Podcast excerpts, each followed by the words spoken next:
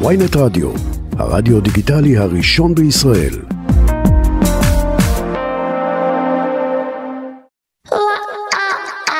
עכשיו בוויינט רדיו, אלוהים שלי, עם יצחק טסלר.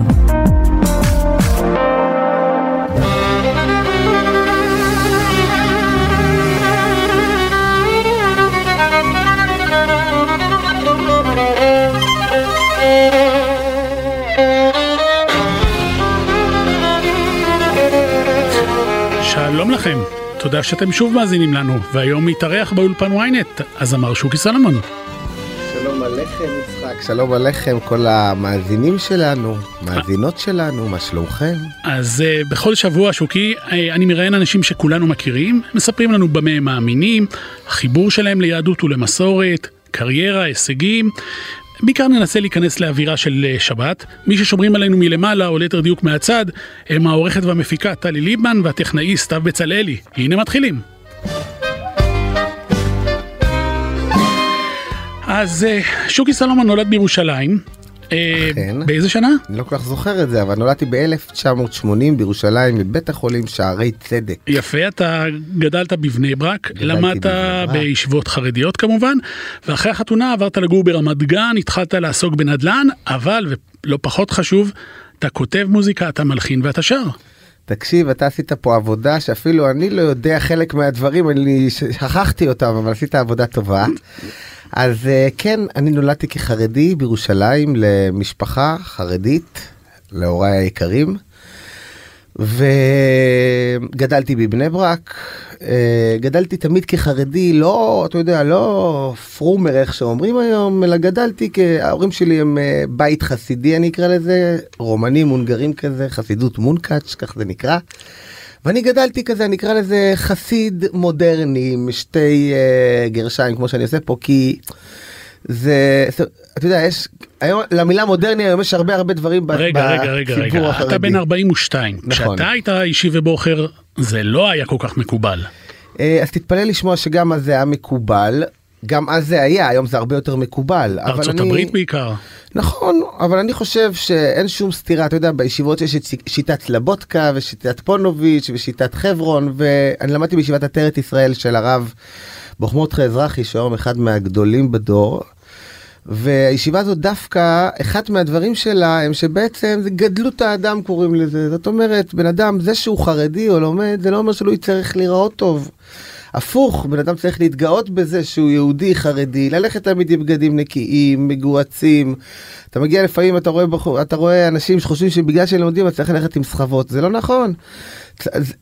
איך שאתה הולך, כך מסתכלים עליך, ואם אתה באמת מאמין בתורה, ואתה חושב שהתורה היא באמת, פסגת השאיפות שלנו, תראה את זה, תהיה מכובד, שופט לא הולך עם סחבות. אז גם אנחנו בישיבה היינו מתלבשים כמו שצריך, עם מותגים, ואתה יודע, בשונה מהרבה ישיבות אחרות, אבל uh, פשוט גדלנו כך, גדלתי כך, וזה דווקא מאוד מקובל היום, וגם היה מקובל אז.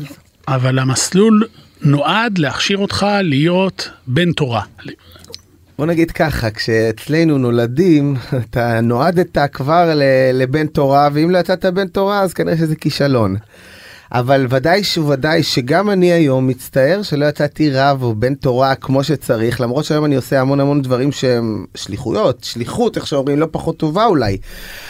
אבל uh, בוודאי הישיבה הזאת היא מסלול של בעצם מסלול הכשרה נקרא לזה רבני תהיה ראש ישיבה תהיה גדול הדור אולי ואני באמת למדתי בישיבה ישבתי ולמדתי וחזו שאולי אני אהיה אחד מגדולי הדור. אבל בחרת בנדל"ן ובמוזיקה.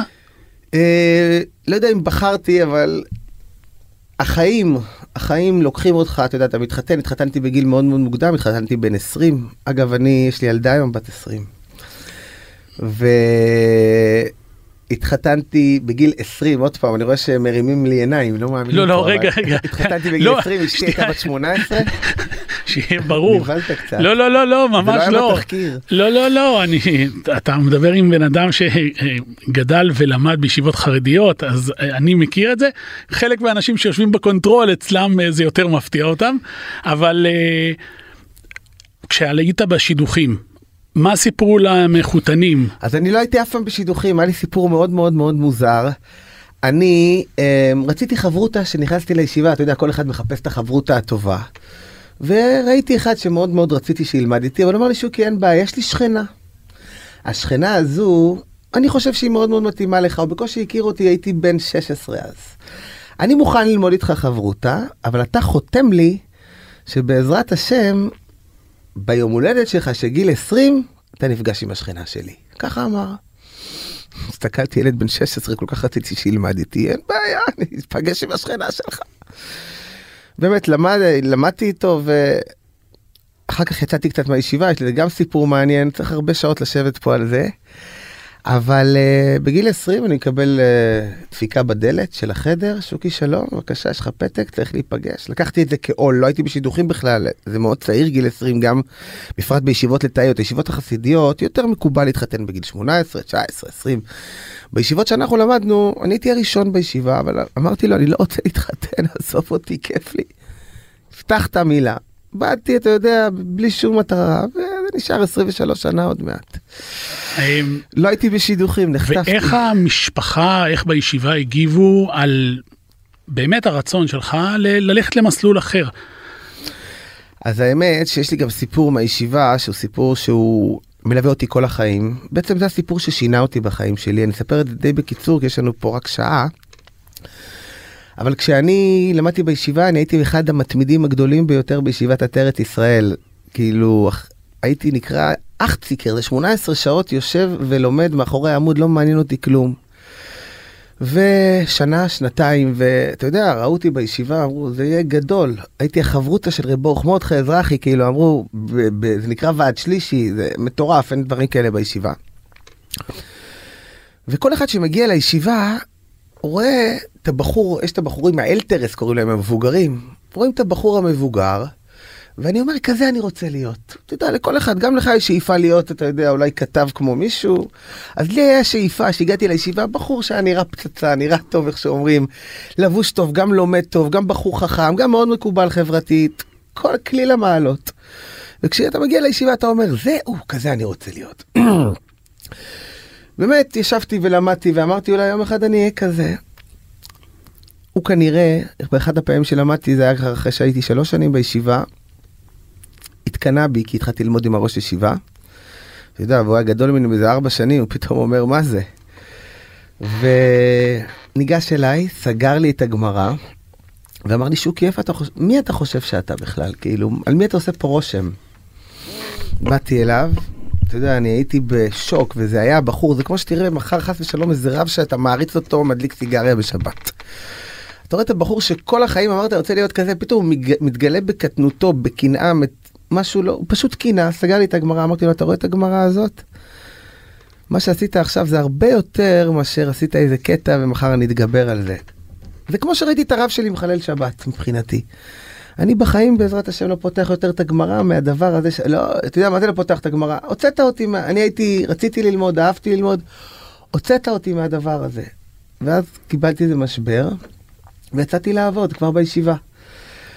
ובאמת התחתנתי מוקדם למזלי, אז כמעט ולא יצא שעבר, אבל בעצם אני ב- ב- קיבלתי את המשבר הזה בישיבה, באתי להורים שלי, אמרתי להם, עם כל האהבה שלי אליכם והכל, זה מה שקרה.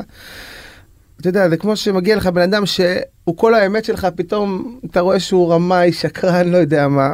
אני מבחינתי הבנתי הכל, איך שאומרים, זה היה משבר מאוד גדול. סגרתי את הגמרא, ומאז אני נכנסתי לעולם העסקים, התחתנתי, מוזיקה תמיד אהבתי, אבל יכול להיות שעם ישראל אה, הפסידו פה ראש ישיבה גדול, אולי גדול הדור הבא, אולי רב חיים קניבסקי הבא, אי אפשר לדעת. אנחנו נדבר על המשבר הזה שהוא לא אופייני רק לך, הוא חלק מדבר שכל העולם החרדי עסוק בו. אה, היום גם מדברים על זה יותר ברצינות בניגוד לעבר, אבל אה, בוא נדבר גם ניתן למוזיקה שלך קצת רושם וקצת מקום. ממתי אתה בעצם התחלת? אז אני חובב מוזיקה מזמן, זאת אומרת נולדתי די מוזיקה ביד, בראש, זאת אומרת תמיד הייתי מנגן, תמיד הייתי שר, הייתי שר בכל האירועים בבית, ואני מאוד מאוד אהבתי מוזיקה וכתבתי כבר מגיל קטן. אני מאוד אוהב לכתוב. ואתה יודע, מהלך החיים, עסקתי בנדל"ן, זה, זה עבודה לא פשוטה, אתה מחזיק המון אנשים, זה המון חשבונות, אין לך זמן לפנאי, לפנאי של החיים. ומוזיקה זה מעין סוג של פנאי היה אצלי, לא תכננתי לעשות מזה קריירה. מה, אבל- לא שקלת? אמ, אפילו לא... זה לא היה בחלומות שלי אוקיי, אפילו. כ- אתה שקלת שנייה. להיות ראש ממשלה? אולי, זה לא, לא היה רגע, בחלום שלי. נתחיל ככה, אתה כתבת והלחנת שירים. נכון. יופי. עכשיו, אתה רוצה שהם יבוצעו. אם אתה לא מרגיש שאתה מספיק טוב, מנסים לפנות. נכון. אבל אני מניח שאז עוד לא היו לך קשרים, אז מה אני- עושים? אני אגיד לך משהו, אני בהתחלה כשכתבתי את המוזיקה, קודם כל הייתי כותב להנאתי, למגירה, איך שקוראים לזה, שר, מנגן לי קצת על אורגן, אני מנגן כמעט על כל הכלים. ומנגן בבית, אתה יודע, בנחת שלי, ואז התפתח לי העניין של האינסטגרם לפני שש שנים. האינסטגרם שלי בעצם התחיל מהבת שלי, יש לי בת, אמרתי לך, בת 20, היא הייתה אז בת 14-15, והיא אמרה לי, אבא, תראה, אינסטגרם זה מעניין, אתה אוהב להראות את החיים שלך, הייתי כזה צבעוני תמיד. עכשיו אתה יכול לעלות ואחרי שעה זה נמחק, אחרי 24 שעות זה נמחק. אמרתי, טוב, מעניין, ומאז נשאבתי לזה, התחלתי להראות את החיים שלי באינסטגרם. אני חושב שאני אני שש שנים מעלה כ-80 סרטונים ביום. שש שנים, 80 סרטונים, בין 80 ל-100 סרטונים באינסטגרם ביום, זה מאוד מאוד חופר. אבל אה, אנשים אוהבים את זה, אנשים מתעוררים איתי, ישנים איתי, מקבלים המון אמונה איתי, אני המון המון נותן את היופי שבחיים, ואני מראה שגם אם אתה מאמין, אתה יכול ליהנות מכל החיים כמעט, אם זה לא בניגוד להלכה, ומרוב החיים אפשר ליהנות, אין שום בעיה. כמה עוקבים? כיום יש לי 60 אלף עוקבים. כן ו- ירבו? כן, ויש לי... אצל החרדים, בוא, אנחנו נתחיל מזה, אינסטגרם אצל החרדים, זה מה לכהן בבית הקברות, אתה יודע, זה לא פשוט. אבל uh, תתפלא לשמוע שיש המון חד, חרדים היום עם אינסטגרם, וחוץ מהעוקבים שלי, שהמון גם, אני מאמין שהם לא רק חרדים או דתיים, גם חילונים, כי אני מעלה תוכן שמעניין אנשים כנראה, אני פשוט מביא את עצמי, אני לא, אני לא, אני, אני, אני, אם אני מעלה משהו, אני לא מתכונן לזה, מעלה את עצמי איפה שאני נמצא, אני המון המון דעות אומר באינסטגרם, זאת אומרת, יש לי את הדעות שלי שהן דעות אה, לפעמים כואבות לציבור החרדי.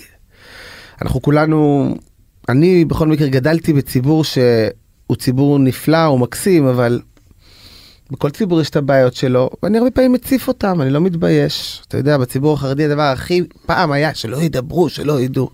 אז על הדבר הזה אני שם פס, כן ידברו וכן ידעו, בפרט בימים האלה. אבל זה עושה ואם בעיה, אתה לא רוצה שידברו, אל תעשה רע. אבל זה עלול לעשות בעיה לבת שרוצים להכניס לסמינר? אז הבת שלי לא בסמינר חרדי, באמת היה לנו את ההתלבטות הזו, לא רציתי שיהיה לה בעיות, גם לא רציתי שיהיה לי בעיות, שמתי אותה באולפנה והיא מאוד מאוד מרוצה, אין אצלי שום הבדל, אני היום אחד מהאנשים, השקעתי בזה המון המון כסף. אני אחד האנשים שהכי מקדמים את אהבת חינם בארץ, אם זה בחולצות, שלטים, חיילי צה"ל, הכל, אני ממש ממש משקיע בדבר הזה, ואני מקדם את אהבת חינם ואת לשון הרע לא מדבר אליי, אם שמעת על זה. זה שתי דברים שאני מקדם, באמת, זה חלק מה... מהחיים שלי, זה חלק מהשליחות שלי בעולם, שאני מקדם כל הזמן, אני מדבר הרבה כמו שאתה רואה, אבל אני בחיים לא מדבר לשון הרע, זאת אומרת, אני יכול להיות מאוד מאוד מעניין בלי לשון הרע, ואני אוהב כל אדם, דתי, חילוני, זה לא משנה לי, קודם כל אם הוא יהודי, אז הוא אח שלי, יש לו כל כך הרבה שונאים בחוץ, שאני לא צריך גם לריב עם האח. אני אוקיי. באמת, באמת, באמת, אתה יודע, אנשים חושבים שאני ציני. היום אנחנו מאוד מאוד ציניים. תלך לטוויטר, שזה זירת הציניות. אתה, הם לא מאמינים לך כבר בכלום, הכל, הכל נראה, הכל נראה מאוד מאוד פייק, כאילו, לא מאמינים לכלום, אבל וואלה, אני בן אדם שאוהב אנשים ואני לא מתבייש בזה. אז אה, מכיוון שאחד מהמוטו שלך הוא אה, שמחה, שמחה, יש לי... ולא כ- סתם יש אני לך... עשיתי 12 שירים עד היום, וכל שיר הוא על, המוט, הוא על הדברים של המוטו שלי, וגם קוראים לו ככה, יש שיר הרפואה, שיר השמחה, שיר האחדות, אז שיר הכל. בואו נשמע את שיר השמחה שלך.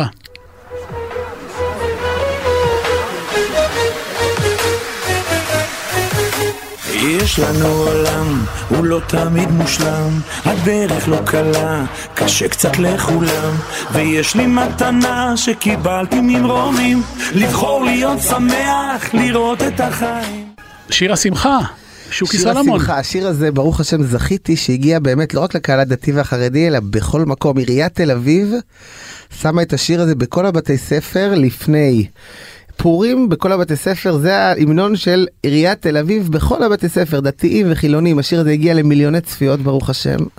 אני זוכה לשמח איתו לפחות 20 שמחות ביום שזה מנוגן ושמח. ואני מקבל עליו המון המון דשים ובאמת זכיתי זכיתי לשמח את עם ישראל עם שיר שלי ואני רואה כל פעם וכל פעם ששולחים לי סרטים וכל פעם שמראים לי את השיר אני פשוט מתרגש שזכיתי בזה. בוא נקפוץ רגע שנתיים אחורה. אמ, השיר הראשון בעצם כתבת את אה, אהבת חינם נכון ליונתן שיינפלד. נכון. עכשיו, זה גם סיפור הש- השיר רגע, הזה. כשאתה עוד לפני הסיפור, כשאתה אה, מוכר וכבר יש לך קשרים, זה יותר פשוט. נכון. אבל איך עושים את הפריצה הראשונית? כי יש הרבה חבר'ה צעירים, מוכשרים, כותבים, מלחינים, שרים, והם לא יודעים מה לעשות. איך אתה עשית את זה? זאת אומרת, מה, מה אתה עשית כדי לנסות כל, ולפרוץ? אין אין הנחתום מעיד על עיסתו זאת אומרת אני מה אספר לך שאני מוכשר כאילו. לא, יכול- אתה הצקת אגיד- לא, לא, אני אגיד לסלבס, לך משהו, אתה... אני אגיד לך משהו, אני, יש לי, כל דבר שאני לוקח אותו בחיים, גם בנדל"ן אגב, יש לי חברת נדל"ן, ברוך השם, שאנחנו בונים ועושים כבר 20 ומשהו שנה. גם בדבר הזה אני נכנסתי בכל הכוח, זאת אומרת לקחתי קודם כל, טוב זה לא חוכמה כי אני באתי כבר, אני אקרא לזה אחרי שעבדתי, אתה מבין? אז זה לא פייר כלפי זמרים צעירים, מהמם. היה לי יותר תקציב, הייתי יותר מוכר, כאילו היה לי המון המון דברים, היה לי קשרים עם כל הזמרים, עם כל הרדיו, גם הייתי ברדיו, אז... זה לא חוכמה כל כך, אני אקרא לזה, אני אולי לא כזה כישרוני, כמו עכשיו מה, אני פשוט עשיתי, עבדתי בזה, עבדתי שהשירים האלה יצליחו. זה לא קל, והייתי מתחנן לרדיו, אם נכנס לעיתונים, מכניס, גלגלצ שמו לי את זה, הם לא יכלו לראות אותי יותר. נתתי להם, אחי, עמדתי להם על הדלת, עד שלא שמו, לא זזתי, לא שלחתי מכתב עם קלטת שהם זורקים. אני הייתי, השקעתי בזה המון המון המון, ואתה יודע, הגעת ומצאת תאמין, אני, אנחנו אומרים. וגם כשאתה עושה משהו מכזו אהבה, ולא עשיתי את זה בשביל שזה יצליח כלכלית. זאת אומרת, זה לא מעניין אותי כלכלי מהדבר הזה, למרות שברוך השם היום זה נהיה בעל כורחו כלכלי, כי אם לא יזמינו אותי, אני צריך לעשות איזה משהו. אבל אני לא מחפש הופעות, למרות שיש לי הרבה הופעות, ואני לא מחפש חתונות, ולא מחפש לצאת מהבית בלילות. אני באמת רציתי, אני חושב שאין דבר יותר חזק משיר שפוגע לבן אדם בול בבטן. ובכל שיר שלי יש מסר, אם זה רפואה, אם זה שמחה, אם זה אחדות, אם זה אהבת חינם, אם זה שיר אמונה. באמת, יש לי 12-13 שירים, כולם היו בניי, שאני מאוד מאוד אוהב את כולם, ואני חושב שכל אחד, אם שומעים אותו, יש בזה מסר טוב. והמסר הזה, אתה יודע, אנשים הרבה פעמים שואלים אותי, שוקי, איך אתה חי ככה שמח? עושה הכל, אין לך דאגות. אתה יודע, יש את ההחלטה שלנו בראש איך לקחת את החיים. ואני החלטתי, אני למדתי את זה, וזה היה לי מאוד מאוד קשה. אני מגיל 16 עובד על זה, וזה לא קל, הרבה יותר קשה להיות שמח מאשר להיות עצוב. להיות שמח אתה עובד בזה, להיות עצוב זה להניח. ועבדתי להיות שמח. יש לי גם סיפור מאוד מרגש לזה, סבא שלי לפני שהוא נפטר, לא היה לו כסף, הוא היה אינסטלטור בלי כסף, והוא, הייתי הנכד האהוב שלו. הוא אמר לי, אין לי מה להוריש לך, מה אתה רוצה כמה צינורות? מה אני אתן לך? האינסטלטור. אז הוא אמר לי, אני נותן לך משהו אחד שתזכור אותו, ותזכור שאתה יודע, אני סבא שאתה הנכד הכי אהוב שלי, תזכור שאם נתתי לך את זה, זאת אומרת, גם הייתי, היה לי עכשיו שלוש מיליון דולר הייתי מביא לך. אז הוא אמר לי, תזכור תמיד שלוש דברים, אגב, זה לא אומר את זה, זה כתוב. הקנאה, התאווה והכבוד מוציאים את האדם מהעולם. תשים לב היום בשביל מה בן אדם קם בבוקר. א', יש לו קנאה במישהו שעושה יותר ממנו, הוא כבר בלחץ, הוא קם, כל הלחצים שיש לנו היום. התאווה, כולנו יודעים מה תאווה יכולה לעשות לאנשים. והכבוד, הכבוד זה הדבר הכי גרוע שיכול להיות לבן אדם, רוצחים על כבוד, הורגים על כבוד, שונאים על כבוד. הוא הבטיח לי דבר אחד, אם לא יהיה לך את שלושת הדברים האלה, הוא אמר לי, זה מאוד קשה, כי אנחנו חיים היום בשביל הכבוד. אתה רואה בן אדם, אתה מנסה להשוות, זה קנאה.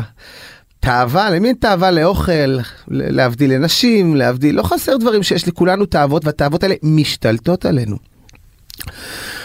אז אני באמת ניסיתי, הייתי בן 17 ילד, אמרתי יאללה בוא ניקח את זה שנה, אני אנסה. אמרתי לעצמי, אני לא רוצה לא קנאה, לא תאווה ולא כבוד, תדרכו עליי. אני הייתי מאוד מאוד אוהב שניצלים. הייתי מקבל את השניצל, היה בישיבה פעם בשבוע שניצל, אנשים היו חוטפים את זה וזה, ואני הייתי מקבל את השניצל שלי, כל אחד היה מקבל שניצל מדוד. בשביל להתגבר על התאווה, הייתי חותך חצי מהשניצל, שם בצד, ואני מת מרעב, לא אוכל את זה, אוכל רק חצי אחד. שנים. ו, וגם בכבוד. אני מבחינתי, המרגן שלי מאוד מאוד כועס עליי, כי הוא אומר, איך אתה נכנס לאירוע ככה, בא, עולה, יושב, קופץ, צועק עם אנשים, צלם, כאילו אתה צריך, אתה יודע, אתה זמר מכובד, רואים אותך מיליוני אנשים, אתה מוזמן להופעות באר- בארצות הברית, מה אתה מסתערבב לי בק... דרוך עליי, זה לא מעניין אותי, הכבוד הזה זה מזויף, זה מי שרודף אחרי הכבוד, הכבוד בורח ממנו, ובאמת, אני לא רוצה ולא מחפש כבוד בשום אופן. כאילו, השירים שאני עושה הם לא בשביל כבוד, באמת שאני לא רוצה מזה כבוד, ואני לא, לא אוהב כבוד. יודע, זה קל להגיד, אבל עבדתי על זה. אני רוצה להגיד לך שאחרי שנה, שנה וחצי שעבדתי על זה מאוד קשה, עבודה יומיומית, אני אדם אחר, ואת הדבר הזה אני רוצה להעביר הלאה. כי אם אני מעביר את זה המון בשירים שלי, ואני מעביר את זה המון במסרים שלי, באינסטגרם, אני אמרתי לך, אני עושה 100 סרטונים ביום. אני לפעמים אנשים אומרים לי, תשמע, אתה מוציא אותנו מתאומות, כי אני נותן להם מוטיבציה. תשמע, אני לא כזה גדול, אני פשוט חי את החיים שלי, אבל לפי המון המון כללים שלמדתי, וכן החלטתי לקבל אותם. הרבה שומעים, יוצא מפה, אני כן קיבלתי. עכשיו, אה, אתה עסוק בנדל"ן עד מעל הראש. לא, אתה... לא עסוק. אוקיי, אתה עובד... אני יודע להאציל סמכויות. את- הנה, אני יושב איתך פה, אפילו טלפון לא קיבלתי. אז אתה עובד בנדל"ן, ואתה עובד אני באינסטגרם. לא עובד בנדל"ן, הנדל"ן עובד בשבילי. ואתה עובד באינסטגרם, גם האינסטגרם עובד בשבילי היום. ואתה אה, עובד במוזיקה. גם המוזיקה עושה, היום אנחנו, אתה לא עובד, זה לא מה זה עובד, אני אוהב מוזיקה. אז אני לא עובד, אתה, עובד- אתה עובד בלאכול במסעדות? לא, אתה מגיע, אתה, אתה אוהב לאכול. נכון? אז אני לא עובד במוזיקה, אני אוהב מוזיקה. נדל"ן זה הדבר היחיד שאתה יכול להגיד שבאמת אני עובד לפרנסתי, עבדתי לפרנסתי, עדיין עובד לפרנסתי. אבל וואלה, אני נהנה מזה, כאילו אני לוקח את זה מאוד, והיה לי מאוד קשה בחיים, נפלתי ב... תקשיב, זה שאתה רואה אותי פה עכשיו, זה לא חוכמה, הרבה באים אחרי ההנפקה, זה לא חוכמה. אני אכלתי, איך שאומרים, מההתחלה, מגיל 18, ונפלתי, ועליתי, ובכיתי, וצעקתי, ועברתי שבעה מדורי גיהנום על כל דבר שאני היום יושב פה ו... וזה. אתה יודע, לפעמים אני עושה פרסומות באינסטגרם, אז uh, באים אליי, אנשים אומרים לי, למרגן שלי אומרים לו, מה, 5,000 שקל? סתם דוגמה, נותן לך דוגמה. הוא אומר לו, "אז מה, אז מה הבעיה לעלות סרטון? הוא אומר לו, ה-30 שנה לפני שעלה הסרטון הזה, על זה אתה משלם, לא על זה שעלה הסרטון. השאלה שלי, מה שרציתי לשאול לפני כמה שנים, זה איך זה מסתדר עם ה... איך זה מסתדר עם המשפחה? כי אתה באמת עסוק מאוד, אה, כולל בערבים, הופעות, זה לא פשוט. אז קודם כל, ברוך השם, זכיתי במשפחה מדהימה, זכיתי באישה מדהימה, כבר 23 שנה עוד מעט, ואשתי מקבלת אותי איך שאני, אתה לא תאמין. זאת אומרת, היא נותנת לי חופש פעולה מלא, מפרגנת מכל הלב, גם אני מפרגן לה כמובן. ואני משתדל להיות בשעות אחרות בבית, לא תמיד בלילה, יש בצהריים, גם את הפרסום המשפחה שלי לא תמיד אוהבת, כאילו, אבל אני מכניס אותם בכוח לזה. עובדה שבאמת היית צריך. לשלוח את הבת לא. לא, למקום חרדי. זה היה החלטה שלי ולא קשור בכלל, כאילו גם, גם אשתי הסכימה לזה. אני חושב שבמוסדות החרדים יש המון המון תחרות, המון המון... אני לא רוצה יותר מדי לדבר, אתה יודע, על דברים שהם פחות טובים, אני משתדל באמת לדבר על הדברים החיוביים של החיים. לא, אבל זו נקודה חשובה באמת, העובדה שהיום החברה החרדית עדיין מתקשה להכיל את החרדים העובדים. אני יכול להגיד לך שאין בתי ספר לילדים לאנשים כמוני ולעוד עשרות אלפים אנשים כמוני בציבור הדתי והחרדי. כי מצד שני אנחנו לא ציונות הדתית אז... והחרדים לא מקבלים אותנו כי יש לנו טלפון ואנחנו חולצות כאלה וכאלה אז באמת חייבים לזה פתרון ובאמת ישבנו אני אומר לך עכשיו בפוליטיקה אנחנו ניכנס רגע לפוליטיקה. זה הדבר שאני לחמתי עליו שיהיה לפני הפוליטיקה זאת אומרת אני אני גם עזרתי למפלגה, אתה יודע, יש לי כוח ביד, אני יכול לעזור, וזה היה המלחמה שלי, שבעזרת השם יהיה תלמודי תורה, יהיה בתי ספר, לא יודע איך שיקראו לזה גם, לא מעניין אותי, שיהיה לאנשים, אתה יודע, אנשים בבית משאירים את הילדים בוכים, אבל נכון להיום, או ששולחים אותם לכל מיני מסגרות שהם לא רוצים. אבל נכון להיום המפלגה החרדית הגדולה, יהדות התורה, אז תדע לך שיהדות התורה, והנה אני אומר את זה אולי פעם ראשונה, קיבלתי הבטחה מפורשת ממשה גפני, שהוא חבר הכנסת הכי ותיק היום בכנסת, לא רק ביהדות התורה, הוא זקן חברי הכנסת, והוא הבטיח לי, לעיני כל, במצלמה, שהוא הולך לבנות בתי ספר לחרדים היותר עובדים, הפחות סגורים, ובתי כנסת וכל מה שצריך, בגלל שהם מבינים שהיום הכוח שלהם הוא גם מהם. ואני, שהצבעתי לאגודת התורה- ג', לא הצבעתי בשמחה. אני לא מסתדר עם הנציגים שם, הם בכלל לא מייצגים אותי, ואני בכלל לא רוצה שהם ייצגו אותי. אני הצבעתי מחוסר ברירה, כי לא היה לי משהו אחר, וגם, כי הם הכי קרובים אליי בדעות. אבל אם היה מפלגה אחרת, בטח שהייתי מצביע לה, אבל ג' זה המפלגה שאבא שלי הצביע לה. אתה יודע, תמיד הייתי אומר, אני עצבני, אני אצביע משהו אחר. הייתי מגיע לקלפי, הייתי רועד, מוציא את הזה של ג'. ככה זה, אתה יודע, קיבלנו את הדברים האלה, ומאוד מאוד קשה. אתה חושב מי יודע מה יקרה, באמת, הרבנים אמרו, ויש לך, ועשית ככל אשר יורוך. אבל דווקא בגימל, אני לחמתי בגלל שאני נתתי להם המון המון תמיכה, והמון מהעוקבים שלי הצביעו, גם חילונים הצביעו בגללי לגימל, כי, כי באמת לחמתי על השבת, לחמתי, הם לוחמים על השבת והיהדות, ואין הרבה שלוחמים באמת על השבת כמו שהם לוחמים. והם הבטיחו לנו, ואני אומר את זה פה ברדיו אחד המואזנים במדינה, שהם הבטיחו לנו שיהיה תלמודי תורה, ויהיה, משה גפני הבטיח לנו, ואני מקווה שהוא יהיה, הוא, הוא נשמע בחור ישר. טוב, אנחנו אה, נקווה שזה באמת מה שיקרה. אנחנו, אנחנו אה, דיברנו קודם אה, באמת על אה, שיתופי פעולה. אה, אחד משיתופי הפעולה שלך הוא עם אה, שלומי שבת, אז בוא נכון. נדבר על זה קצת. אז קודם כל זכיתי, זכיתי שבאמת אה, שלומי שבת שהוא מגדולי הזמר העברי, מגדולי הזמר בארץ בכלל, מגדולי הזמר היהודי, איך לקרוא לו, שהוא באמת אה, ישיר איתי את שיר הרפואה שהוצאתי לאחרונה. והשיר הזה יש לו סיפור מאוד מאוד מעניין. את האמת שאני את השירים שלי עושה תמיד עם עוד מישהו. כי אני לא, אמרתי לך, אני לא רוצה להרגיש זמר מדי. אז הייתי לוקח, לקחתי את ישי לפידות פעם, את חיים ישראל פעם, ועוד המון, עשיתי גם שיר עם 25 זמרים הכי גדולים בציבור החרדי הדתי. ושיר שיר האחדות.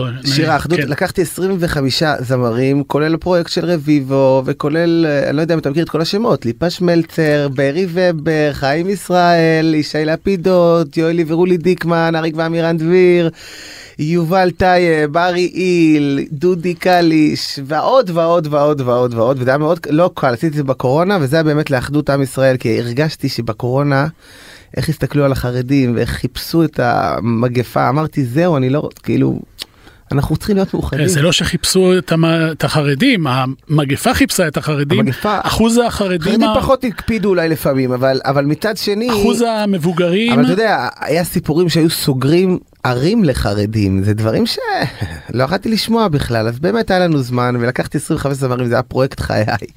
זה לא קל להביא וכל אחד רוצה את השורה שלו, אבל באמת כולם אהבו, הבאתי זמרים מארצות הברית, מלונדון, הבאתי את הפרויקט של רביבו, הבאתי מלא, באמת באמת טובים. כולם הקליטו, עשינו קליפ יפה באמת, שהיום שמים אותו בכל הבתי ספר במסיבות סיום, זכיתי, הגיע גם למאות אלפי צפיות, וברוך השם. תגיד, מה היעדים שלך מבחינה מוזיקלית, מבחינת שיתופי פעולה? כי כיום אתה בעצם, שלומי שבת הוא באמת מהזמר נכון. העברי הכללי, הוא לא מהזמר החרדי. אתה רוצה לפרוץ אה, לציבוריות החילונית גם, מבחינה אז בוא- מוזיקלית? אז, אז בוא אני אגיד לך, אני אגיד לך מבחינת השאיפות שלי. אני מאוד מאוד זורם על החיים. כי אתה יכול לפעמים לתכנן ולא יצא לך כלום. כאילו בוא נגיד שאני מתכנן עכשיו להיות הזמר הכי גדול בארץ, נו זה יהיה. יכול לעבוד על זה, לנסות. אבל אני מאוד מאוד זורם. יש לי אולי טיפה כישרון באמת אה, לראות אה, כל מיני דברים שהם מאוד הולכים ולראות אותם. והקדוש ברוך הוא נתן לי באמת את הדבר הזה שאני מזהה הרבה הרבה דברים לפני ואני זורם מה שיהיה יהיה. אתה רואה שלומי שבת אני לא חלמתי שאני אעשה איתו אי פעם שיר וגם לא חלמתי שאני אהיה זמר כזה מסחרי ואתה רואה הכל הלך ככה. עכשיו, אתה מקבל, ברגע שאתה מפורסם, אתה מקבל אין ספור פניות מחבר'ה צעירים שאומרים, רגע, רגע, רגע, אולי אתה מוכן לשיר איתי, אולי אתה מוכן לעשות איתי. וזה כרוך בהרבה מאוד תשובות שליליות. אז- איך אתה מתמודד עם זה? כשאתה אצלי זה בעצם... מאוד מאוד קל בגלל שאני פשוט מודיע יודעים שאני שר רק את השירים שאני כותב ומלחין. אז אם מישהו בא אליי עם שיר אחר אני לא רוצה אני לא רוצה אני לא מרגיש זמר זה שאני ויראלי נחמד ואתה רוצה לקדם את השיר שלך הכל טוב ויפה אבל לא מרגיש שאני אתה יודע יש ווקליסטים יותר טובים ממני. למרות שהיום זמר הוא לא צריך להיות ווקוליסט היום זמר זה טאלנט כזה אתה יודע אתה, אתה רואה היום ב... לא צריך היום להיות ווקליסט גדול. אבל אם בן אדם בא אליי, צעיר או מבוגר, זה לא משנה, גם יבוא אליי לא יודע מי, ויגיד לי שוקי תעשה איתי שיר, ואני אומר לו תלך לזמר, אני כותב ומלחין שירים ומחפש זמרים שעשו איתי, כאילו. אז לכן אני באמת אני אומר לך עוד פעם אני לא מתכנן את, ה, את העתיד שלי אף פעם אני יכול מחר לצאת מפה חס ושלום מהאולפן ולא יודע מה. אני חי על, את, על הים פורס את הידיים ומה שמגיע אני אוכל נהנה זהו בשמש לא עובד על זה אם אתה עובד מדי קשה לפעמים זה לא אתה, אתה עושה מתכנן תוכניות והקדוש ברוך הוא לפעמים לא לא בדיוק אה, מתכנן לך אותו דבר. טוב, אז uh, דיברת על השיר עם שלומי שעבד, קוראים לו שיר הרפואה. נכון, יש לו אז, סיפור מדהים לשיר הזה. אז בוא ונשמע אותו.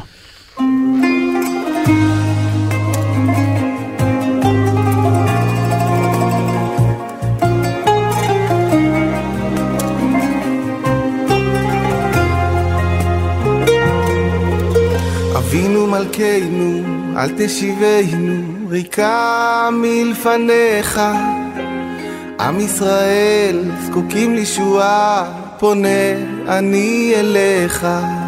זקנים ילדים, חולים, כואבים. אז מה הסיפור של השיר המדהים הזה? וואו, אה, זה סיפור באמת באמת מעניין. אני לא, אתה יודע, אני לא חלמתי על שלומי שבת שאני אכתוב שיר לשלומי שבת הגדול, מי אני, מה אני. בפרט ששלומי גם כותב ומלחין. אבל אה, בתקופת הקורונה, זה נשמע אגדה מה שאני אספר לך עכשיו, אבל זה הסיפור שסיפרתי לשלומי והוא פשוט הצטמרר ובגלל זה הוא עשה איתי את השיר הזה, גם השיר הוא שיר מאוד מאוד טוב. בתקופת הקורונה הלכתי לישון צהריים. בחיים אני לא ישן צהריים, הלכתי לישון צהריים בתקופת הקורונה, ואתה יודע, השינה בצהריים, אני מאוד מאוד לא לא אוהב לישון צהריים, אתה קם הפוך עצבני לפעמים, זו שינה חטופה כזאת, ובדיוק מגיע לך כל מיני חלומות מוזרים. ואני ישן בקורונה ואני חולם חלום. בחלום, אני הייתי הולך כל יום שישי, ב... עד היום אני הולך הרבה, אבל לא כל יום שישי, מאז הקורונה קצת פחות, כי היה במחלקות, אה, היום שומרים מאוד מאוד על החולים. אבל הייתי הולך לבתי חולים, כמה חבר'ה עם גיטרות, מנגנים לחולים, אתה יודע, גם מצווה, גם היה עושה אותי שמח, גם היה עושה אותם שמח, וואלה, אני חולם בקורונה, שאני עם הגיטרה מנגן באחד הבתי חולים, פתאום מישהו קורא לי מהחדר, שוקי, שוקי. שלומי שבת אז, זה היה בדיוק בסוכות, היה חולה בקורונה במצב אנוש. כבר, אתה יודע, אנשים חשבו ש... לא יודע מה קרה לו, התפללו עליו בכל מקומות, וגם אני אצלי התפללתי, ביקשתי מהעוקבים שלי, תתפללו על שלומי שבת, אתה יודע, יש לו לב חם והוא זה. ואני חולם ששלומי שבת פתאום, אני מסתכל, אני רואה את שלומי שבת קורא לי, אומר לי, אמ, תביא את הגיטרה, ומתחיל לשיר לי שיר. אני מתעורר, ואני זוכר את המילים של השיר, אני זוכר את המנגינה של השיר, מיד לקחתי את הטלפון, את הוואטסאפ, שלחתי את זה למפיק שלי, ואמרתי, אני חייב לספר את הסיפור הזה לשלומי. תשמע, אה, יש, לי, יש לנו דבר שנקרא שיחה בהפתעה. שיחה בוא נשמע בהפתעה. את האות. שיחה בהפתעה. בשיחה בהפתעה אנחנו פונים כל פעם לאנשים אה, מעניינים שקשורים למרואיין או מרואיינת שלנו. אז אה, בוא תגיד שלום למרואיין, אה, למי שנמצא על הקו. שלום עליכם, מי על הקו? על הקו, אני צריך לעשות מעוול בשביל שתזהה. אימא'לה, אני בוחש, לא אימא'לה, מה שלומך, אהוב שלי?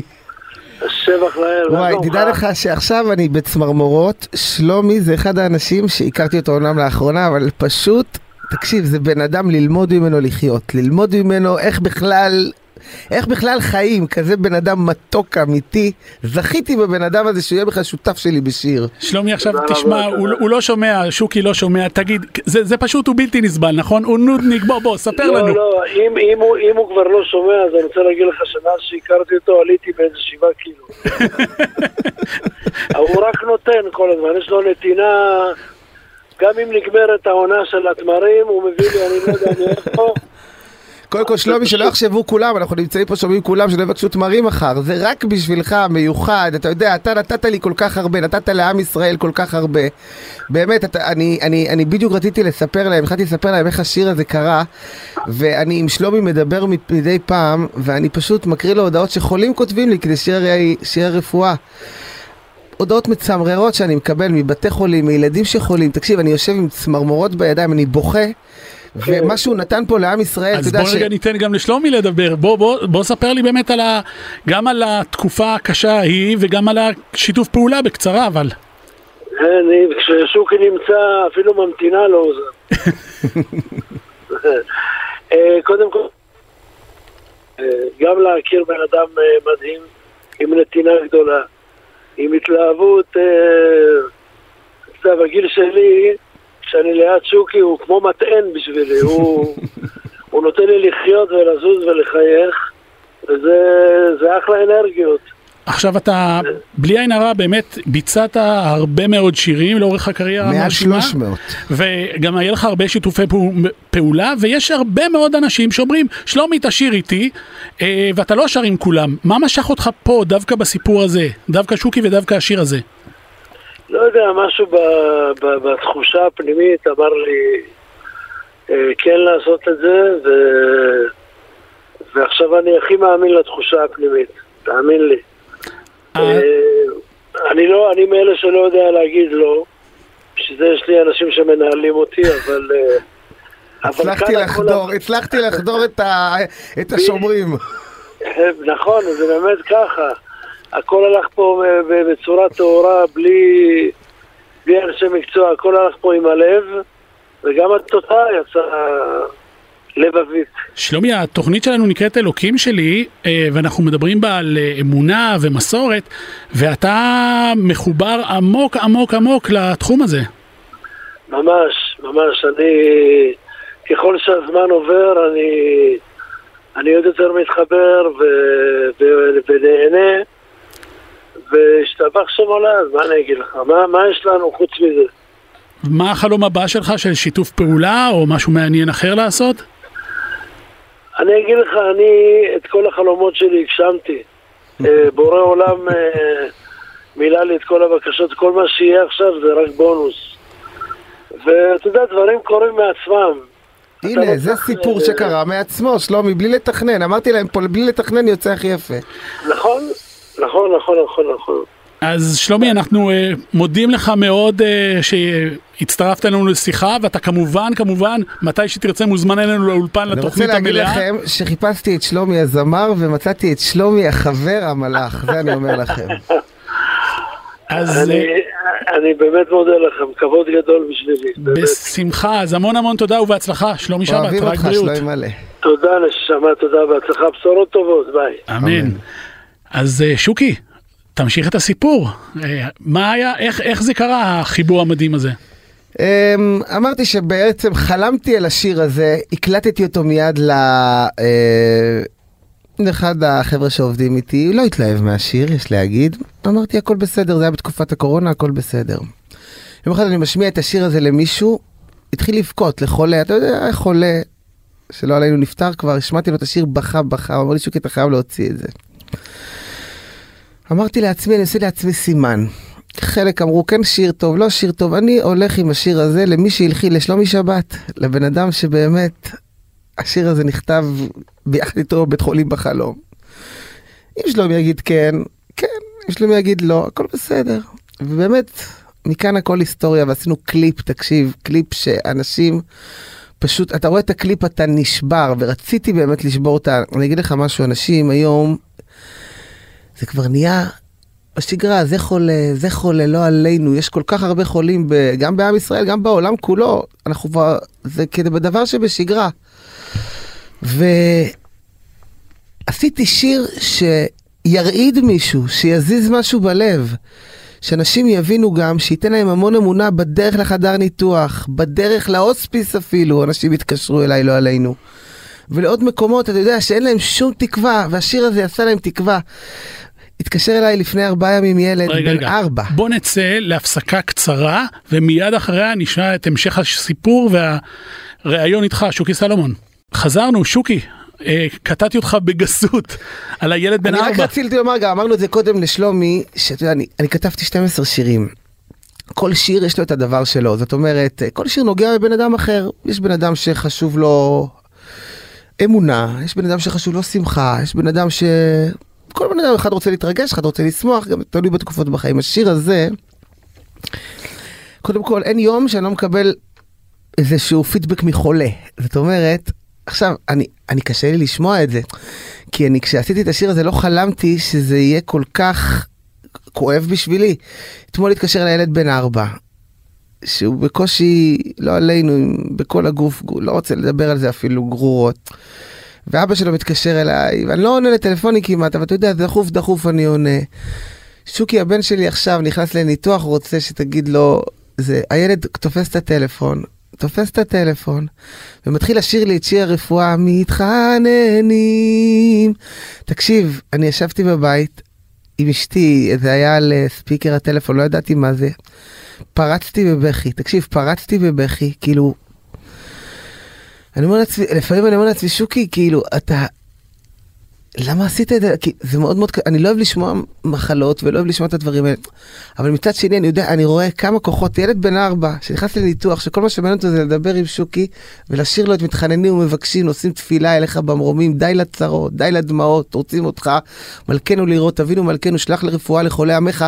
ואתה רואה שלפני הניתוח לא מעניין אותו הכאבים, אולי לא יתעורר, אולי מי ייקח אותו, ילד בן ארבע, רוצה לדבר איתי ולשיר לי את השיר הזה, אתה יודע, אין יותר טהור מזה. אין יותר מרגש מזה. ואני אומר לך, אני ישבתי רבע שעה, סגרתי את הדלת שהילדים שלי לא יראו, אני עכשיו גם אומר לך, ופשוט ישבתי עם ידיים על העיניים, קמתי משם מנופח מבכי, כי אין דבר יותר מרגש מזה. ש, שבן אדם, אתה יודע, הולך למקום הכי הכי מפחיד בעולם עם שיר שלך, ואתה נותן לו את האמונה הקטנה הזאת, ב... לפעמים זה בסוף הדרך, לפעמים זה בסוף דרך של בן אדם. אתה יודע מה שאמרו פעם, אולי שאני אהיה ראש ישיבה, אני שמח שאני משפיע במוזיקה כל כך הרבה על עם ישראל, וברוך השם זכיתי. אתה באמת uh, משפיען רשת uh, באינסטגרם, ברשתות? אני לא, אוהב, אני לא אוהב את הדבר הזה משפיען רשת, ובוא אני אגיד לך משהו, מה זה משפיען רשת? כאילו, אני, אתה יושב עכשיו איתי בלי טלפון, בלי אינסטגרם. Mm-hmm. אני מעניין אותך, נכון? יש לי mm-hmm. הרבה סיפורים שסיפרתי לך. במקרה אני גם אספר אותם באינסטגרם, כי זה הדרך שלי להגיע לאנשים.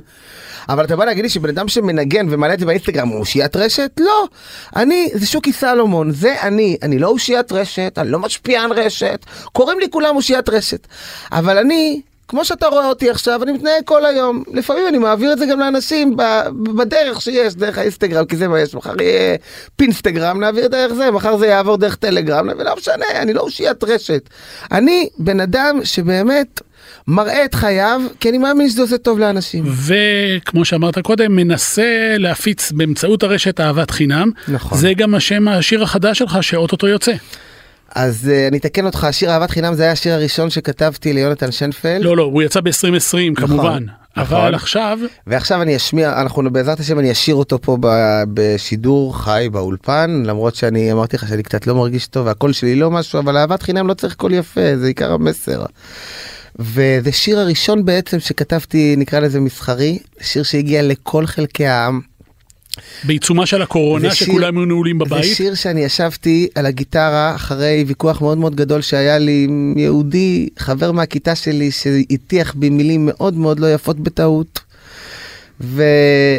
וזה כל כך כאב לי. ישבתי בבית על הגיטרה בשתיים בלילה לפני יום כיפור, ופשוט המילים של השיר האלה קלחו לי בבכי ודמעות, וזכיתי. אז זה הזמן שלנו לעשות uh, שאלון קצרצר לסיום. תשובות קצרות לא מאוד. תשובות, אתה יכול לשאול. שאלה ראשונה, אחרי 120 שנה, מה תגיד לבורא עולם כשתפגוש אותו? תן לי עוד עשר. יש כאלה שפוחדים מהיושב במרומים, ממי או ממה אתה מפחד באמת? אני רוצה להיות בן אדם, אני לא מפחד מאף אחד. אני רוצה להיות ישר עם עצמי, ואז אני לא אצטרך לפחד עם אף אחד. אם לא היית עוסק במוזיקה ונדל"ן, מה היית רוצה להיות? מה הייתי רוצה להיות? וואי, איך לא חשבתי על זה אף פעם? טבח. אני מאוד אוהב מטבח. דמות תנכית שאתה... שף אומרים היום, לא טבח. דמות תנכית שאתה מעריץ? דמות תנכית? יהושע בן נון. מה הדבר הכי חשוב שאתה רוצה להספיק בשנה הקרובה? אז אמרתי לך שאני אף פעם לא רוצה להספיק כלום. אני נח, מה זה נח? אני נותן לקדוש ברוך הוא או למזל או לגורל לכוון אותי, וכשאני רואה משהו אני לוקח אותו, אני לא נח, אבל אני נוסע, ואם אני רואה משהו יפה אני עוצר, לוקח, שר, מנגן, איזה מוציאת נדל"ן, כמה פועלים. אז שאלה אחרונה באמת של מחלקת שימור לקוחות בוויינט, בהשוואה בין התוכנית הזו לטיפול שורש, איפה סבלת יותר ולמה? וואו, מה אתה אומר? אז ודאי שפה. אוקיי, אז זה הזמן לסיים. אה, תודה רבה, דיברתי פחות. תודה רבה לאורח שלנו שוקי סלומון. תודה רבה יצחק, היה כיף איתך, הרגשתי בבית, באמת. תודה לכם מאזינות ומאזינים יקרים. תודה לעורכת והמפיקה טלי ליבמן. מקסימים, מקסימים, העורכת והמפיקה טלי ליבמן, שאנחנו רואים אותה. מהחלון ואני מת עליהם. אה, אני יצחק טסלר, שבת שלום לכולם, ויאללה שוקי תתחיל לשיר. את השיר הזה באמת כתבתי מדם ליבי, מעומקי ליבי. ואנחנו נשאיר את זה כאן ביחד עם הקול שלי שהוא לא משהו היום, אבל... עם ישראל הוא עם אחד, עם ישראל הוא מאוחד.